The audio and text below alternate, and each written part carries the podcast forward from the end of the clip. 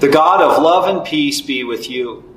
Our text for our sermon is Isaiah chapter 49, verses 1 through 6. Listen to me, you coastlands. Pay attention, you faraway peoples. The Lord called me from the womb. When I was inside my mother, he mentioned my name.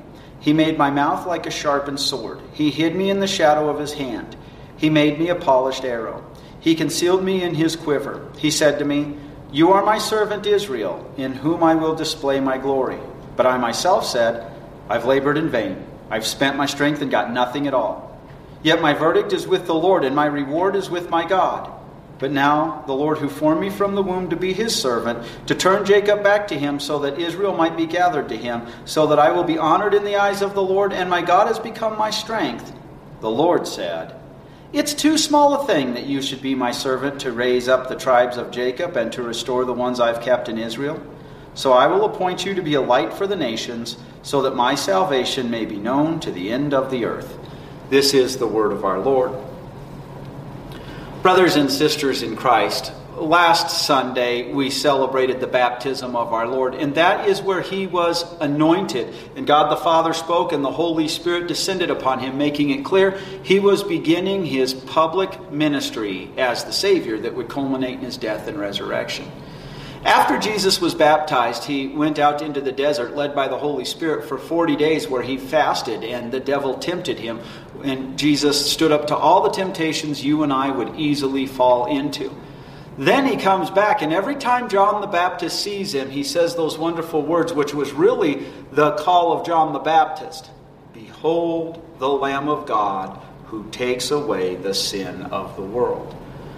Well, Isaiah, in quite a long section, goes through many different prophecies that he says in Hebrew poetry, which doesn't translate into English, and in today's text, even in a very neat imagery using weapons and everything, in his own ways, he talks about that mission of the servant of the Lord who has come, as we see, to take away the sins of the Lord. So today's sermon theme is the Lord's servant describes his mission.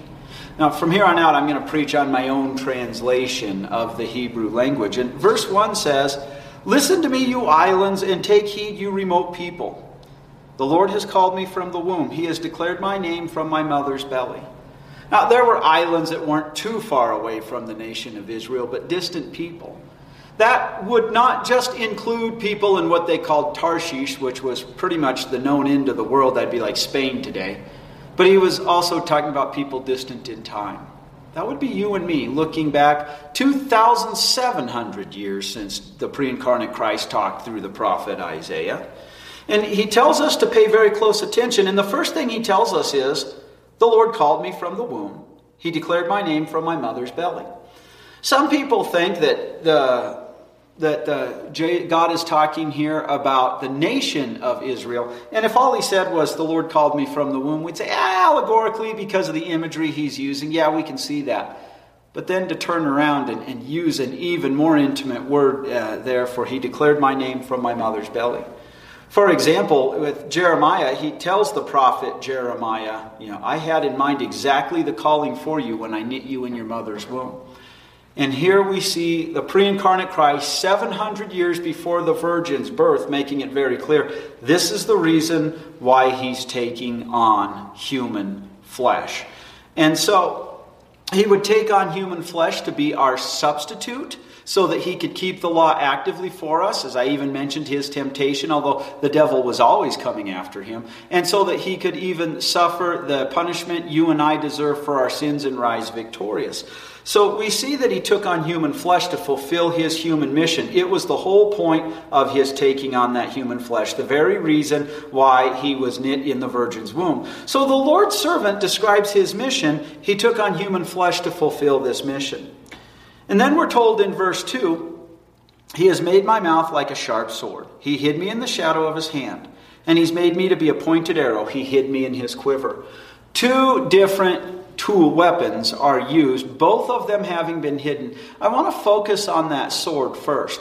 And every time I read this, I cannot help but to think, oh, well over 700 years later, of the Apostle John when he is the last living apostle being given that revelation that we now call the book of Revelation. And we're told in Revelation chapter 1, verses 12 through 16, the Apostle John says, I turned to see the voice that was speaking to me. When I turned, I saw seven gold lampstands, and among the lampstands was one like a son of man. He was clothed with a robe that reached to his feet, and around his chest he wore a gold sash. His head and his hair were white, like white wool or like snow. His eyes were like blazing flames. His feet were like polished bronze being refined in a furnace. His voice was like the roar of many waters. He held seven stars in his right hand. A sharp two edged sword was coming out of his mouth. His face was shining as the sun shines in all its brightness. Isaiah describes Jesus as he's hiding his deity so people can't immediately tell he's God. John sees Christ after his resurrection where he is no longer hiding his deity and he sees it in all its glory. But still, his tongue is described as that sword coming out of his mouth, two edged. The Word of God can be summarized with two messages. The first serves the other. The one message, the one edge of the sword is the law. The law cuts deeply at our hearts. It cuts away our excuses, our entitlements, our thinking we deserve or that we earn salvation. Because when we are truly shown the law and it shows us that we are not holy, we find ourselves without an excuse before the Holy Lord and our heart is ripped open. It cuts away all of our, all of our excuses that, that makes us think we're in any way entitled to salvation. But then the blood of Christ comes upon us. The good news that He did all the work to save us, that He kept the law perfectly for us, that He suffered every temptation we do, but He never succumbed to them, that He took the punishment for our sins. It gives us faith because the Holy Spirit enters our heart and we receive the blood of Christ so we could see the other edge of the sword because it cuts our sins away and completely removes them and says, You are now God's child. And it's interesting, the sword that is used, he says that he kept uh, in the shadow of his hand. That's kind of hidden as the weapon. You know, you get the bully coming up to approach the kid, and he doesn't know the kid's got something that he's going to take that bully out like you wouldn't believe. And then in Hebrew imagery, Hebrew poetry, he Im- imagines it in a different way, in a parallel way, and he talks about an arrow. Now, today you could go to large department stores and buy arrows that people at any time would envy, even though today they're cheap junk. But at this time, it was very hard just to get an arrow with a straight shaft. And if you have one with a straight shaft, in fact, the straighter the shaft, the more accurate your arrow is. And of course, in those days, they weren't the many pointed arrows, they usually were two sided, just like the edge of a sword. Here we have a deadly accurate arrow hidden in the quiver. In this, we have that imagery that in the fullness of time, people kept wondering, is the Savior going to come? Is the Savior going to come? And when he comes, he's born in a barn. He's hiding his deity. When he stands before Pilate, or even when he stood before the Sanhedrin, if he let a fraction of his godly glory come through, as the Apostle John gets to see it in Revelation, the people would have ran in fear. He hides his deity, and in the fullness of time, God the Father says, now it's time. And that ancient dragon, the devil, who uses his lies, he lies to you and says it's not a sin, it doesn't matter. And, and then when you commit them, he turns around and he goes running to God. And he, he leaves out the fact that he tempted you with the whole thing using your sinful nature. He says, Look, that one's sinned, that one's going to hell with me. But in the fullness of time, God the Father pulled Jesus out of that quiver and says, It's time to kill this dragon. And what a deadly sharp arrow Christ was. He was the only one that could do that. And the devil is now chained. We are told right before the final return of Christ that the devil will be allowed to run amok for a short period of time, but he's already defeated. The war is over. You have been won for Christ. And in all of that, we see that tongue uh, in Revelation, that sword, that two edged sword, that two sided, deadly accurate arrow. We see that Jesus Christ is God's ultimate spokesman, whose words kill and give life. That is a summary of the entire Bible. That is a summary of Christ uh, proclaiming as the spokesman for the Trinity the good news of salvation in us. So the Lord's servant describes his mission. He took on human flesh to fulfill this mission, and he's God's ultimate spokesman whose words kill and give life. Next, we're told, and he said to me, You are my servant, you are Israel. Through you I shall glorify myself. And this is why people might think it's actually talking about the nation of Israel. When God brought the nation of Israel up into a nation in Egypt, and then he delivered them from the uh, enslavement that the Egyptians had given them, at Mount Sinai, he made a covenant with them. And that covenant was you follow all of these rules, and more of that here in a minute, and I will send the land and the land I will send rain on the land and it will flow with milk and honey and I'll protect you. So that was God's end of the deal. Their end of the deal was they were to follow the civil, ceremonial, and moral law. Of course, the moral law is the Ten Commandments. And, and when they did that, the Gentile nations would say, Wow, there is holiness. There's where salvation is to be found. And it would have drawn them in. Sadly, no generation did this very well. Most of them just utterly and completely broke the covenant. And even when we look at faithful men, outstanding believers like King David, ah, oh, there he is in the age when they didn't have indoor plumbing, so they went to the roof of their house, and he had the tallest building, the palace, and he looks over and he sees that very uh, lusty looking uh, Bathsheba, who innocently enough is taking a bath. He takes advantage of his position as king and sends for her. And when she sends back the message afterwards, I'm pregnant, he commits murder by the hand of the Amorites against her husband to cover up his adultery. Even David did a pretty bad belly flop. And you and I can do a very bad belly flop at glorifying God, can't we? We constantly sin every day. It's why we need a Savior. Even in local congregations, you can have children of the congregation who are brought up having people serve as Sunday school teachers and everything else, and then they get to be adults and church is just too early. Oh, I can't go to the evening services. That interferes with this. But I, I they can also think they're entitled. But the people of the church won't serve me and do the things I want. Never mind the fact that I'm not serving them or helping them either. We do a pretty bad job of glorifying God, and the nation of Israel did a pretty bad job of glorifying God. And so Jesus Christ took on human flesh to do this for us. He glorifies God for us. He does it perfectly, always keeping the law, always showing God's grace, always being the Savior. And so the Lord's, uh, the Lord's servant describes his mission. We see he took on human flesh to fulfill this mission. He's God's ultimate spokesman, those words whose words kill and give life, and we see he is the true servant of God who glorifies God. Then we take a really sad turn at verse 4. Verse 4 says, Yet I said, I have fruitlessly toiled. I've wasted away my strength on worthlessness and nothingness. But my verdict is with the Lord, and my wages are with my God. Jesus had been telling the disciples, I'm going to Jerusalem. I will be handed over, and I will die for your sins. And on the third day, I will rise. And, and right away, Peter chews him out. When one of the times Peter tells Jesus tells them that, and he has to say, "Get thee behind me, Satan." And when it comes, it seems the disciples are shocked. They're shocked at his arrest. They were actually surprised to find out he had risen. They had forgotten the whole thing.